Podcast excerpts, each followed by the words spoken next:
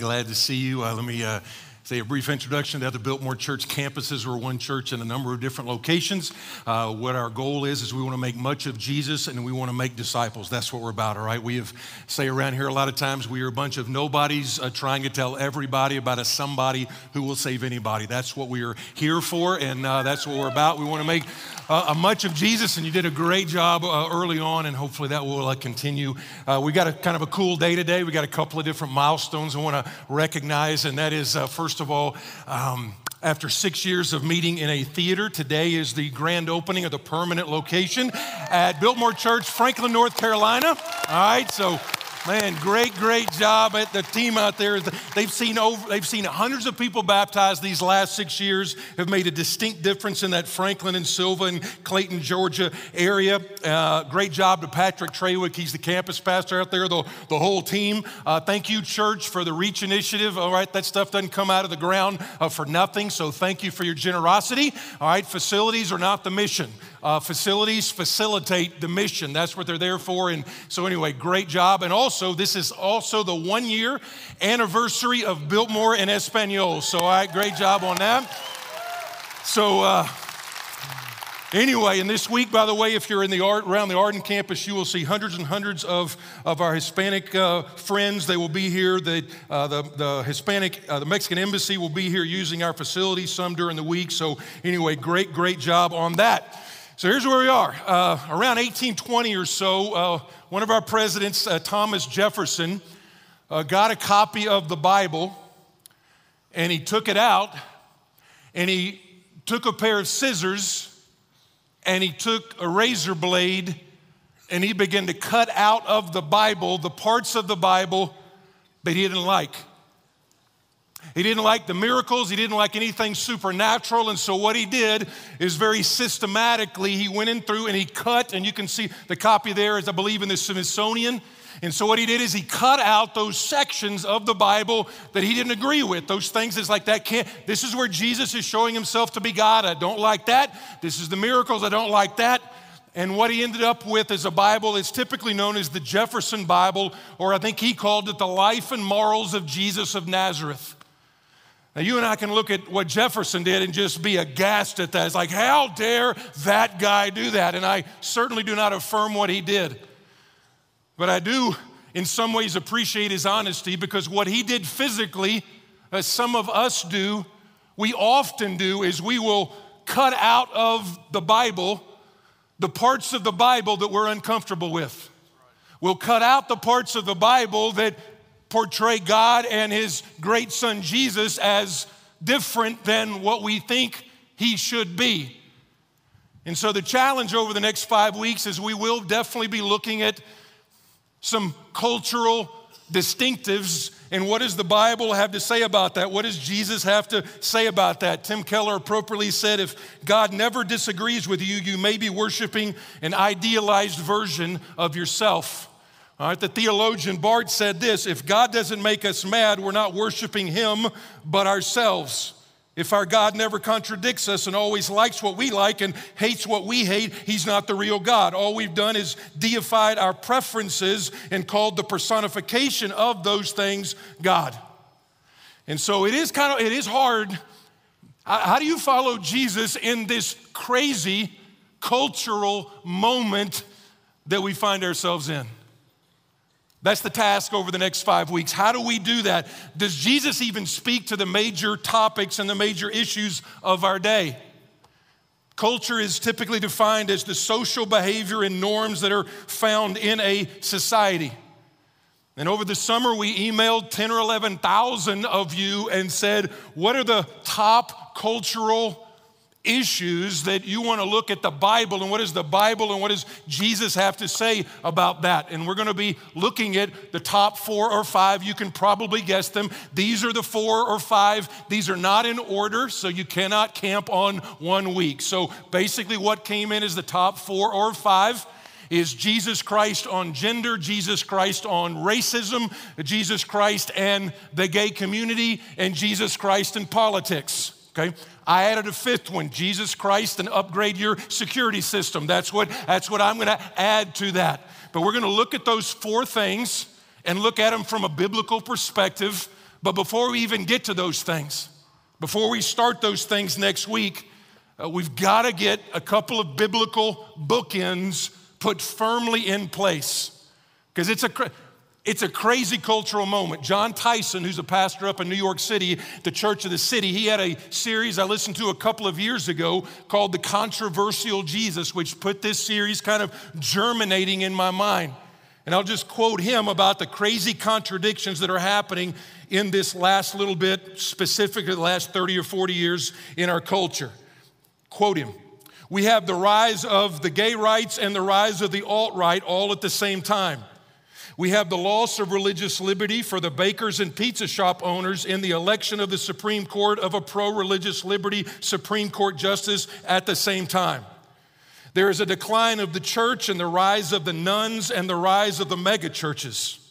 We have the Me Too movement rushing through our world at the exact same moment as Shades of Grey, picturing domination of a woman, is the fastest and largest selling book among women of all time. We have the rise of hate speech and the defending of free speech. And we could just, I could throw statistic after statistic after statistic about where we are culturally in our nation. Most sociologists say we're around 50 to 70 years behind Europe. And I happened to be actually in London this past week working with some of our leaders of the church plant that we're helping launch there in the spring. And one of the things I did is try to read up on Europe. And again, if we're 70 years behind Europe right now, London, England, the place that had Spurgeon and John Wesley and William Wilberforce and John Newton is now 2.8% professing Christian. 2.8% professing Christian. They have gone from the post Christian era to now they're almost the whole gamut, and now they're almost at the pre Christian era, which in some ways is amazingly exciting because you don't have to go through all the religious trappings to actually get to the gospel. And so, what do we do with this? Churches typically respond to culture in two errors. Before we jump into our text, I want to just throw these out there because these are the extremes we do not want to go to. These are ones that are usually pigeonholed. Church, you got to pick one or the other.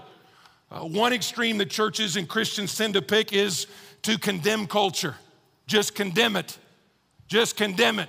Retreat back into our churches, bring up the drawbridge, go back into our subcultures of Christianity, stay well away from the sinful, corrupted culture. And loved ones, while we are definitely called to be holy people, God definitely calls us to holiness. Not engaging in relationships with people, not getting our hands dirty in ministry is antithetical to the gospel of Jesus. And it's also antithetical to the way you see Jesus engaging in culture. Because you know, when you break down culture, culture is not some object out there with statistics. Culture are individual people, men, women, boys, and girls. And you see them engaging in culture. The other flip side of that, that Christians and churches do, is they conform to culture.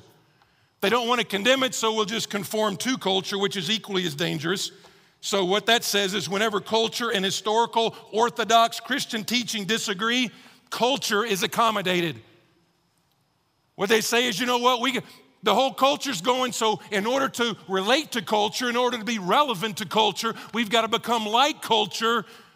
What's amazing in that whole thing is that the Christians in the churches that are conforming to culture and not holding to the biblical distinctives of the gospel, they're the ones actually decreasing faster than those that are holding firm to what the gospel actually says. And uh, when the voice of culture is greater than the word of Christ that governs the church, it actually is no longer church, all right? It's a social, it's a social club doing some great things. So again, before we address the topic starting next week, is there a better way? Is there a better way for you and for us to live out the mission of God with the joy of God for, for the glory of God and for the good of other people? Is there a better way? There actually is. I think you see it illustrated perfectly in Luke chapter 7, and it's a story, it's actually a story about a Pharisee, a prostitute, and Jesus, and they go to a party. Sounds like a joke, doesn't it? All right, that's, but that's really what it is, all right? It's a Pharisee, a prostitute, and Jesus. They find themselves at a dinner party. So uh, I'm going to work through this. I'm going to give you a little context, and then we're going to try to provide two distinctives. Because here's what I know even after five weeks, you're going to have more questions than we're able to answer in this series. We're going to provide different emails, we'll provide different resources on these different topics that you can then go to. But even then, what we need is we've got to have some parameters for the thousand different scenarios that will come up based on these four or five different topics. And so that's what my goal is today. So let's get the context. Here it is Luke 7, verse 36. One of the Pharisees asked him to eat with him. And he went into the Pharisee's house and he reclined at the table. And behold, by the way, behold is the way the author would say, take note of what's going to happen. Something surprising is about to take place that you wouldn't expect. And so he says, Behold, a woman of the city. A woman of the city, that's not like somebody who's got a condo downtown, all right? A woman of the city is a polite way. Uh, virtually every scholar says this is the polite way to talk about a, a prostitute.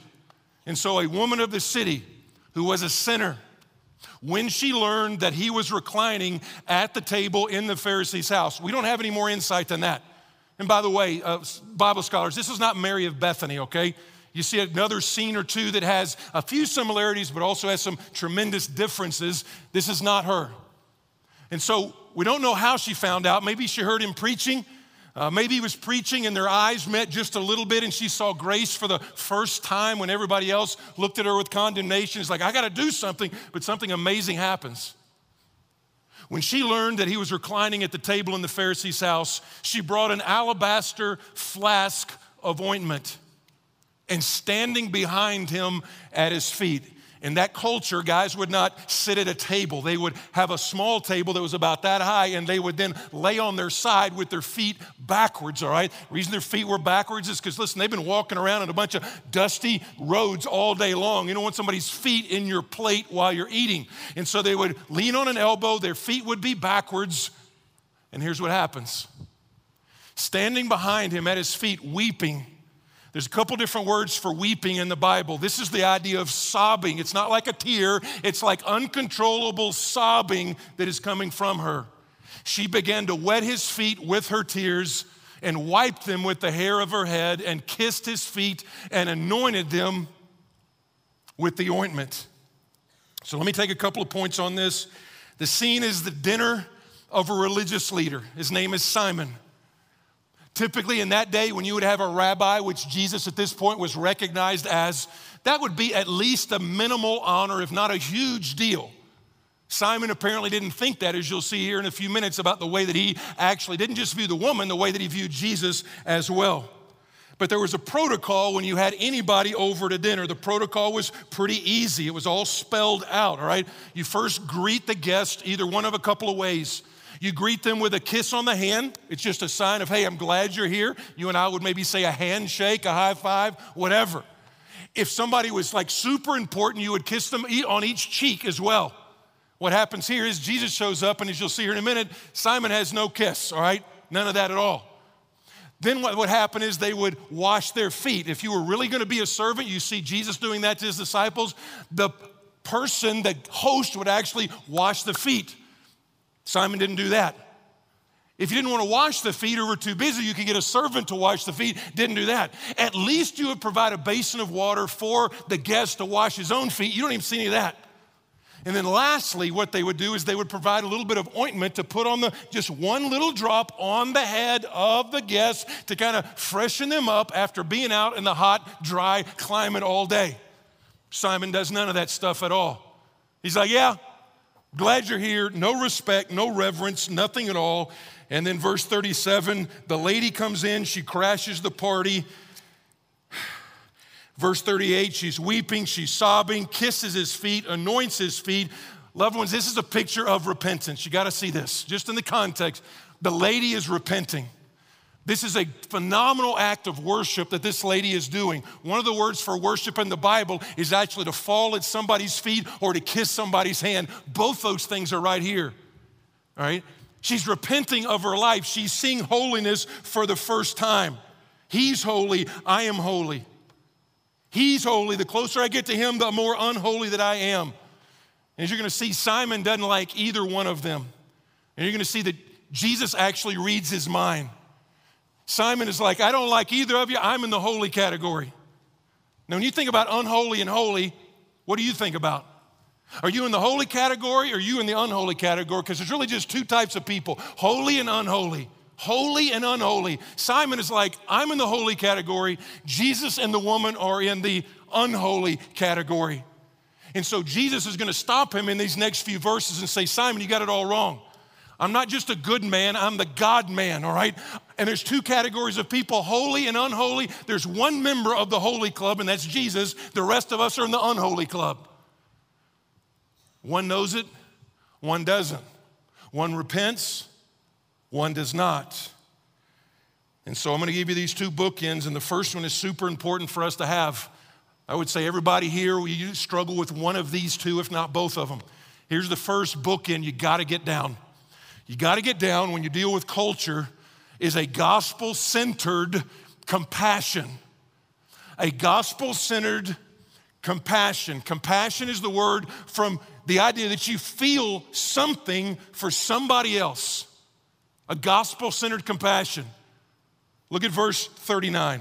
Verse 39 says this Now, when the Pharisee who had invited him saw this, saw what the woman had done, crying, making a spectacle, coming in uninvited, breaking the whole jar over his feet, and that's not for your feet. He said to himself, I love this. It's pretty awesome when you think to yourself and then and then you get called out even if you didn't say it out loud. Here's, here's what it says If this man, if this man, this is a statement of uh, repudiation, rejection, disrespect. If this man were a prophet, he would have known who and what. Don't miss that. Who and what. It literally means from the soil. It means what kind of dirt did this woman come from? He does what is very easy. He objectifies her. She's not a person, she's a group. She's a Facebook post. She's somebody to condemn because that's the temptation. Said if this man were a prophet, he would have known who and what sort of woman this is who's touching him, for she is a sinner. I don't know how to make this any bigger spectacle than it is. This would be like, I think Tyson makes a great equivalent. He said this would be like a, a stripper coming into a pastor's monthly luncheon. And if, if your pastor were at that luncheon, you'd be like, what, what are you doing? What? And then she comes over and she does something so intimate like that. You'd like, how do you know her? How do you know her? How does she know you? That's how shocking this scene is. And so uh, the instinct was to condemn. What sort of woman is this? Holiness to him was defined by distance from the sin. Association with someone was endorsement of someone. Got to understand that. In the Pharisee's mind, in the religious person's mind, an association with a sinner was an endorsement of a sinner. What's scary here is, is that here was a religious leader and an expert who spent his entire life studying the scriptures. That's what's scary. This guy spent the first 12 years of his life studying and memorizing the first 12 books of the Old Testament.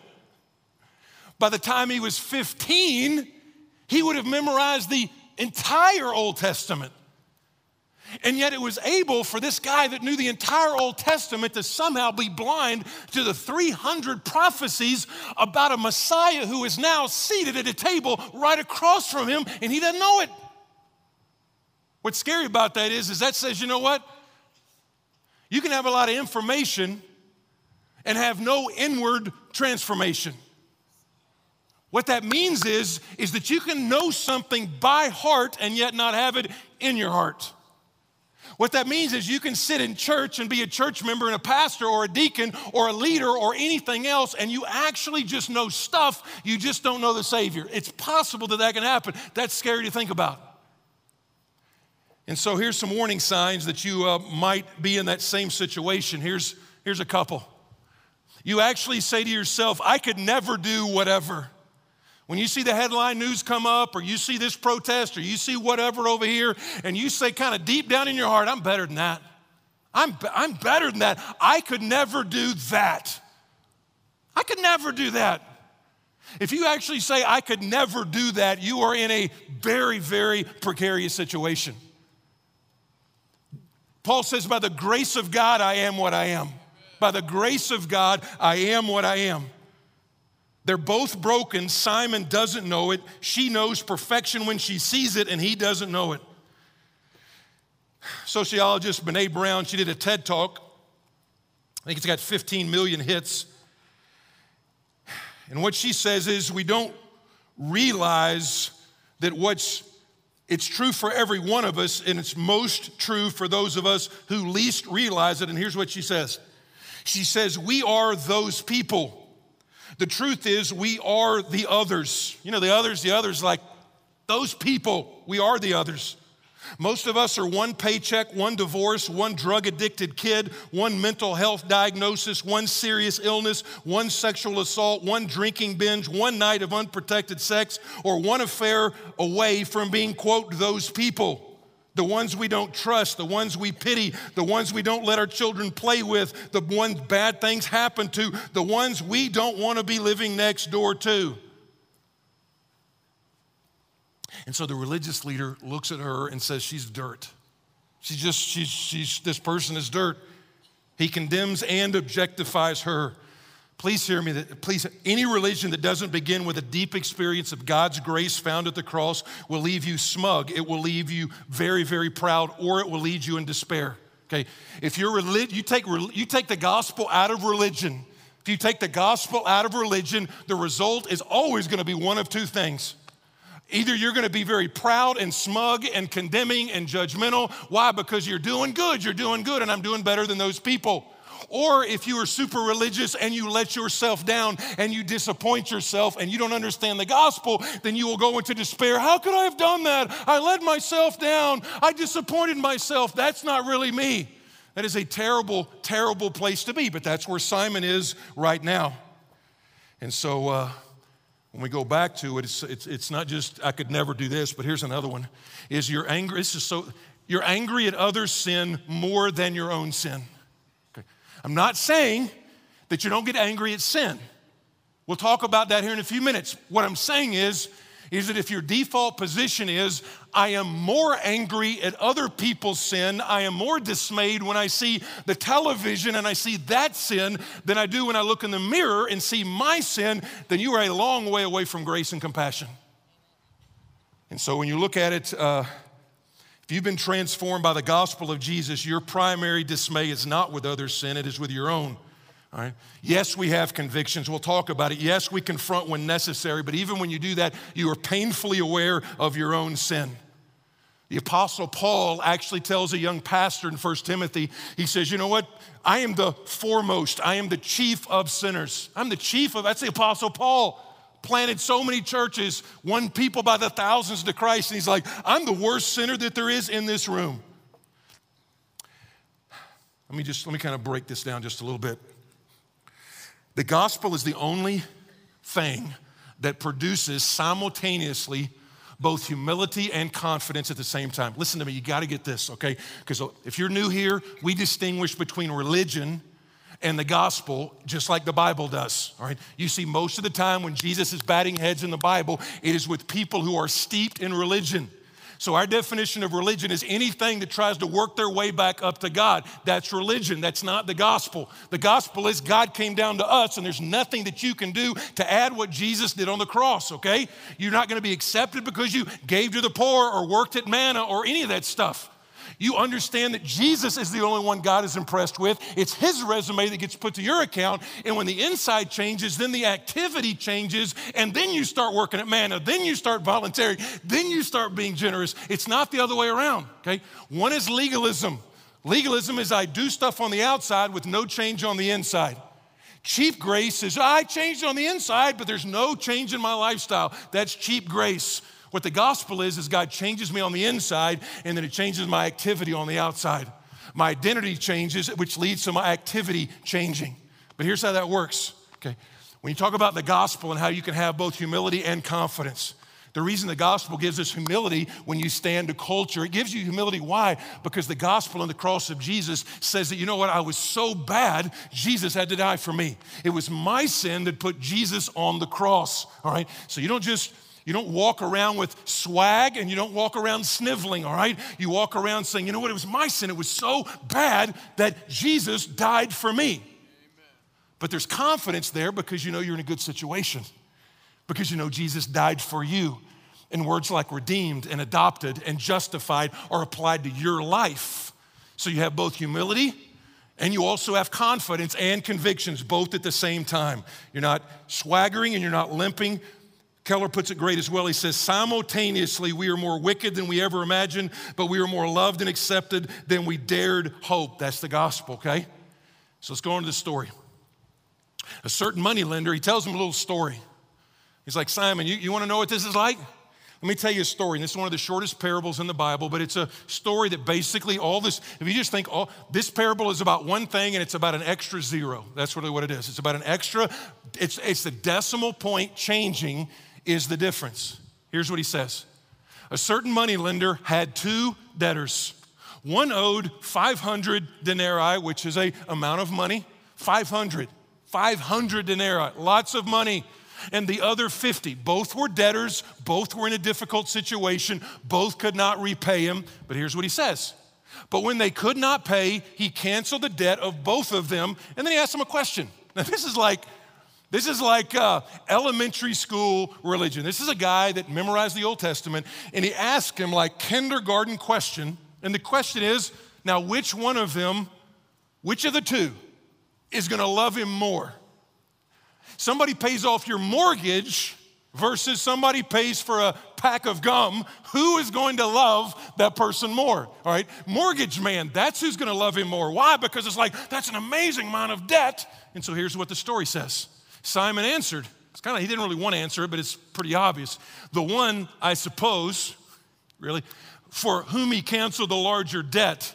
And he said to him, You have judged rightly. He's been judging the whole time, but now he's like, You've judged, you've judged in the correct way. A few more verses here. Verse 44. Here's where, here's where we get, we're going to start to segue. We got to have gospel centered compassion, but it's not simply saying, Oh, everybody just hold hands and sing kumbaya and you be you and me be me and let's just, that's not what he's saying. This is the, it's not even really a balance. It's not a either or, it's a both and. Let me show you how it works in the story. Then turning toward the woman, he said to Simon, This is kind of cool. He turns toward the woman and he's looking at the woman, but he's talking to Simon. Do you see this woman? Do you see this woman? Do you see the woman? He didn't. He saw he saw a sinner. He saw a people group. He saw a political action committee.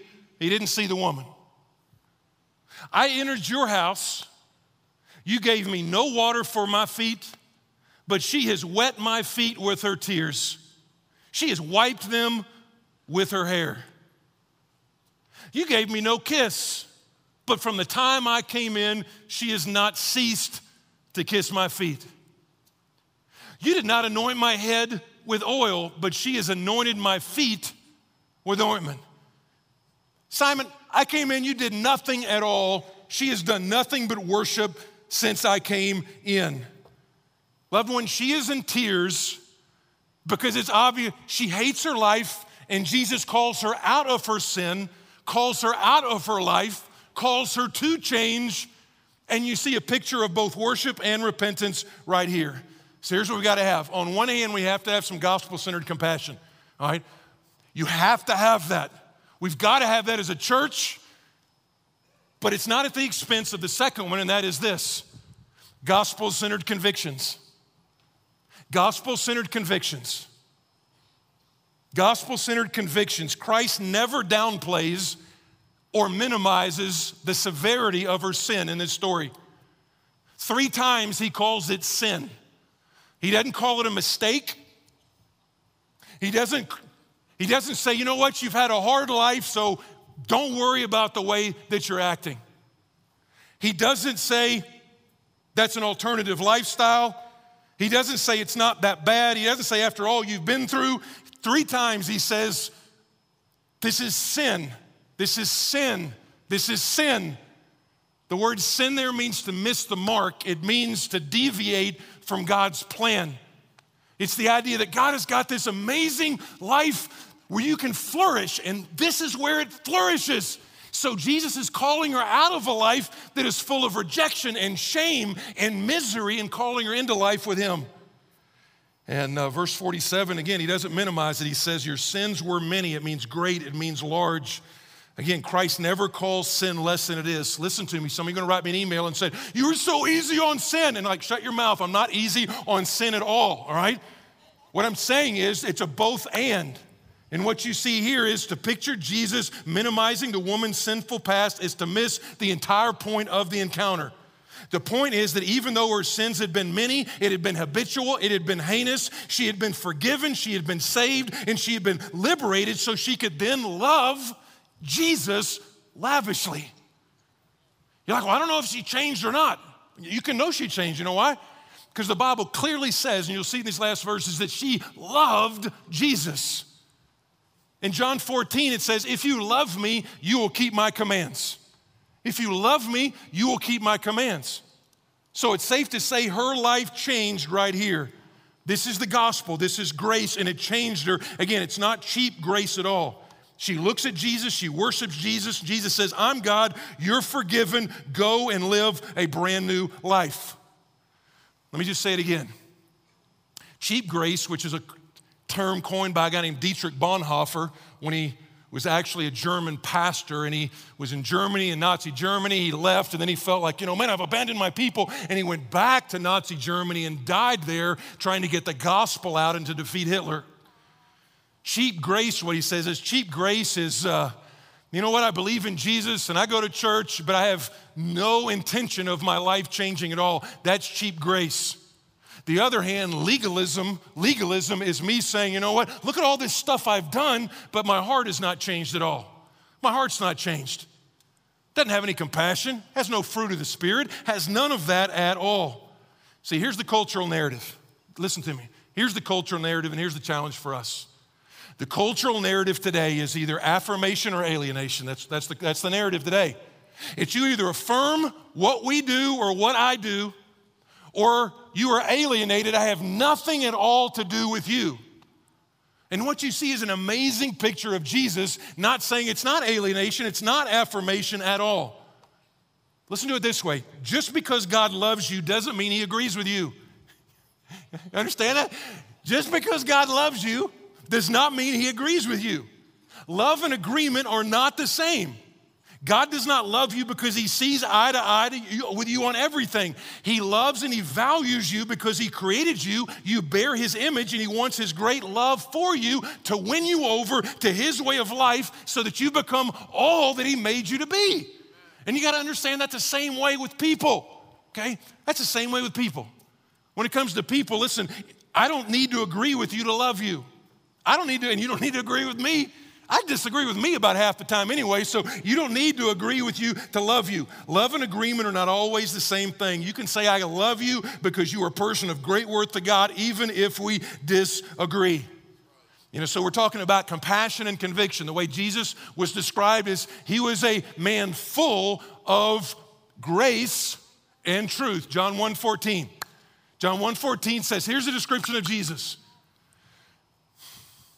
Jesus was the God man, and so people are like, What's God like? What's God like? What's God think about my sin? What's God think about my life? What's God think about my past? In my past, can I have a future if my past is messed up? And the Bible says Jesus was a person full. We're calling it compassion and conviction. It was called of him both grace and truth. Grace and truth. Truth without grace is brutality. Grace without truth is sentimentality. Compromising either one, you take away from the gospel. Let's be clear. Some of us here, you, you lean toward the truth. You're a truth guy. You're a truth guy. You're the guy that posts those things on Facebook and it's like all truth, all truth, all truth. And thank God for you in one regard because you help make sure we don't go some weak fish, weak sauce doctrine. That's awesome.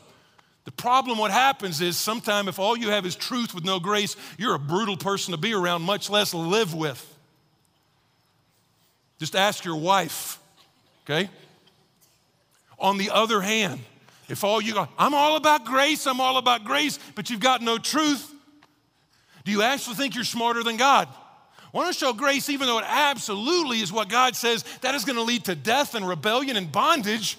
Yeah, but I just, that just means you're a chicken, all right? If all you are is it's all grace and no truth, that's not the gospel either. It's truth and grace. It's truth and grace. So let me read the end of the story and then let's kind of make sure we understand it before we uh, kind of pray for the weeks ahead. Here's, here the last few verses. This is awesome.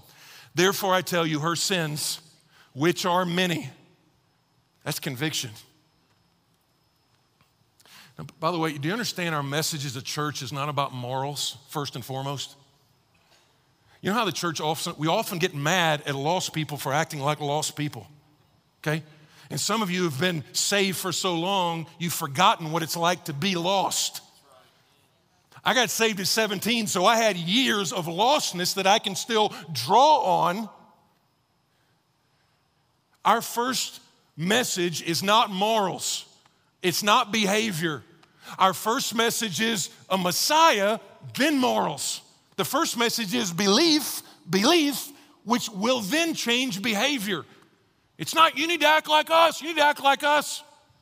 Our conviction is you know what? Jesus died for me. He died for you. He loved me. He loves you. What he's done for me, he can do for you as well. That's it. So here it is. Therefore, I tell you, where sins which are many, they are forgiven, they're taken away.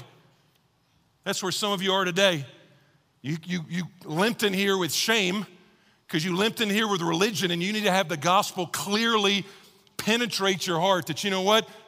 I'm a wicked, black hearted sinner, but God loves me and paid the debt for me. And if I'll repent and embrace Him by faith, my past will be erased and my future will be secure. All right? That's what you need to hear. Which are many, they are forgiven. Why? Because she loved much. That's a picture of repentance and faith. But he who is forgiven little loves little. That's another group at church today. You came in here not walking in shame. You didn't come in here with a limp. You came in here with a strut. Okay? You came in here with a bunch of swag thinking, God is fortunate that I'm in church today. And I showed up at church last Christmas, all right? Is this not Christmas? I showed up last Christmas. Listen, it's not that at all. Your religion is going to do, there are, religion takes more people to hell than alcohol ever did, okay? So that's what takes people as religion. It's I did it my way. He says, He who's forgiven little, I don't need much forgiveness. You love little. That's a picture of somebody who never embraces Christ. And here's the way the story ends. And he said to her, This is phenomenal. Your sins are forgiven. Your sins are forgiven.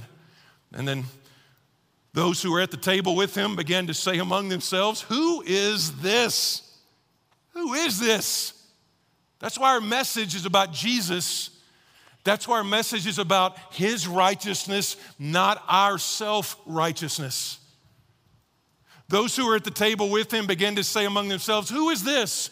Who even forgives sin? By the way, some people like, Jesus never talked about himself as being God incarnate. That's, that's, that's such a poor argument. Here's just one example.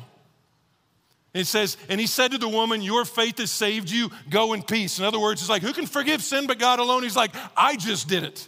I just did it. So let me give you a couple of uh, things to think about. Here's, Listen, I love, I love, I love, I love, I love, I love, I love us, church, okay? Please hear me on that. But when we talk about the culture, you're like, man, I can't wait for him to throw some red meat to the dogs, man. This is gonna be awesome. Do we not realize that Jesus looks at the church first and says, You are the salt of the world. You're supposed to be the salt, you're supposed to be the light. When you look at the book of Revelation, Jesus is walking among the churches. He's not walking at the UN, he's not walking in Raleigh. He's not walking at the White House, he's walking among the churches saying, Can I find a church that is going to have both compassion and conviction? Because again, we can complain all we want to about a post Christian culture, and I do believe we're in a, I think it's evident, we obviously are in a post Christian culture in our country right now. But complaining about that does not help spread the gospel. A farmer yelling at the crops to grow don't make the crops grow at all. What does he do? He's got to keep scattering the seed, scattering the seed, watering the seed, watering the seed, and then then the crops will grow. That's what your job. Your job is not to be a crusader attacking the enemy. Our job is to be an ambassador inviting the mission field to say, you know what? Jesus loves you and he's forgiven me and he can forgive you as well. That's what he calls us to do. And so when we look at this story, here's uh, wherever it is you are. I begin to think, uh, let me read you one quote by a guy named John Stott. This is about the uniqueness of Jesus and the way he's like, this is, it's all, it's about Jesus. It says, one of the most extraordinary things Jesus did in his teaching, and he did it so unobtrusively that many people read the Gospels without even noticing it, was to set himself apart from everybody else. For example, by claiming to be the good shepherd who went out into the desert to seek his lost sheep, he was implying that the world was lost and that he wasn't and that he could seek and save it. He put himself in a moral category in which he was alone. Everybody else was in darkness, he was the light of the world. Everybody else was hungry, he was the bread of life. Everybody else was thirsty, he could quench their thirst. Everybody else was sinful, he could forgive their sins. And so when he says, Who can forgive sins but God alone? And he says, You know what? Your sin is forgiven, you go in peace. So let me ask you a question. When you go to your PTA meeting, and when you, and it's good, Again, we're not to be the church that draws up the drawbridge. We're also not going to be the church that just say, hey, bag the Bible, bag the Bible. Let's just kind of talk about stuff, all right? We're not going to do either of those. What do we do? Whether it's a PTA meeting or coaching your son's football team or at work or whatever, what do you do? You say, God, I want to be a person of incredible compassion and I want to be a person of courageous conviction. Somebody ought to be able to look in your neighborhood and go, you know what? She is the most compassionate person I know. Do people say that about you? Hey, truth guy, do people say that about you? That's the most compassionate guy, you know what? When I'm struggling, when I'm hurting, I'm going to him. Or how about this? If I really want somebody to talk to me the way that truth is, I'm going to go to her. So the goal would be is like, I want to be a person of both compassion and conviction. So here's what happened last week a bucket list happened. Because you're like, how does this, how's this going to penetrate culture? How's this going to, I don't know exactly how this is all going to work. I mean, we're here in little old Western North Carolina with a density of population, a fraction of what you see in places. And even when I was walking around London, or, uh, whenever that was, a week ago or so, it's like the density of people. I didn't realize it. It's like the largest financial one mile radius in the entire world, bigger than Manhattan. And so, man, thank God we're helping plant a church right, right there, right? Man, it's like Rome was 2,000 years ago. If you can reach that city and the gospel then goes back out because people come there for a year and then they go out. And so we were working with the church planners and looking at facilities and all this kind of stuff. But one afternoon we had a little bit of time to do what they call a Christian Heritage Tour. Christian Heritage Tour was basically going to all the spots around London where God had moved in some remarkable ways. You went to these different places, and here's where, you know, this happened here and this happened there, and Wesley this and Spurgeon that, and all. It was, it's phenomenal, right? All right, because I'm kind of a little bit of a church history geek, so I'm like, this is like amazing. But I tell you what, we came to one church. Got to show you a picture of this thing, okay? This was like a bucket list. I got to sit there, and I wasn't going to go up there for a while because that was actually the church where the guy named John Newton pastored. You're like, who's John Newton? I'll tell you that in a second. So I'm up there and I don't even know what to say. Like, go up there, go up there, go up there. I was like, I don't want to go up there. I felt like I was, I don't want to go up there. It's like, so I go up there and I just start reading the Bible. I just start reading the Bible. Guy's like, read out of First Chronicles 17. So I was like, I just up there reading the Bible. Like, what does that have to do with about Christ and culture? Here's what it has to do. When you think about Christ and culture, real quick little synopsis. John Newton, the guy who pastored that church. He didn't always pastor that church. John Newton earlier on was a slave trader. He rode on the slave trips. He abused the people. That horrendous, that's who John Newton was. God saved John Newton out of that wickedness. And when John Newton was saved out of that wickedness, he then obviously then his life changed and he left the whole slave trade, eventually went into ministry. So he's pastoring this church. He wrote the song Amazing Grace, how sweet the sound that saved a wretch like me. It's that John Newton. That's the guy that wrote that. But what he also did is he discipled a guy named William Wilberforce. William Wilberforce was like a part of parliament when he was like 21 years old. And he kind of drifted from his faith, and then through some different circumstances, God called him back to his faith. He's like, What do I do now? What do I do now? Do I get out of government? Do I get out of parliament? What, what is my cause? And he went to John Newton, and at that same church, they huddled over there in the corner, and John Newton discipled him. And it says, It could be for such a time as this that God wants you to stay in parliament, stay where you are, and make a difference where you are. And he said, eventually says, I am here to help abolish the slave trade. And so, over the next few years, William Wilberforce was the key vehicle by Almighty God to make sure that the slave trade eventually, years later, was eventually abolished. And do you know, three days before William Wilberforce died, three days, a little messenger boy came to him and says, Hey, I want you to know, I want you to know that slavery was just outlawed. He hears that message. Next day, he drifts from consciousness. Next day, he dies. What's my point? My point is both Newton and Wilberforce, ground into them was distinct compassion for people. They helped the poor, they helped the out, ostracized, they helped the outcast. Deep, deep compassion. But at the same time, strong, deep conviction about God's word. And we need to be those same people.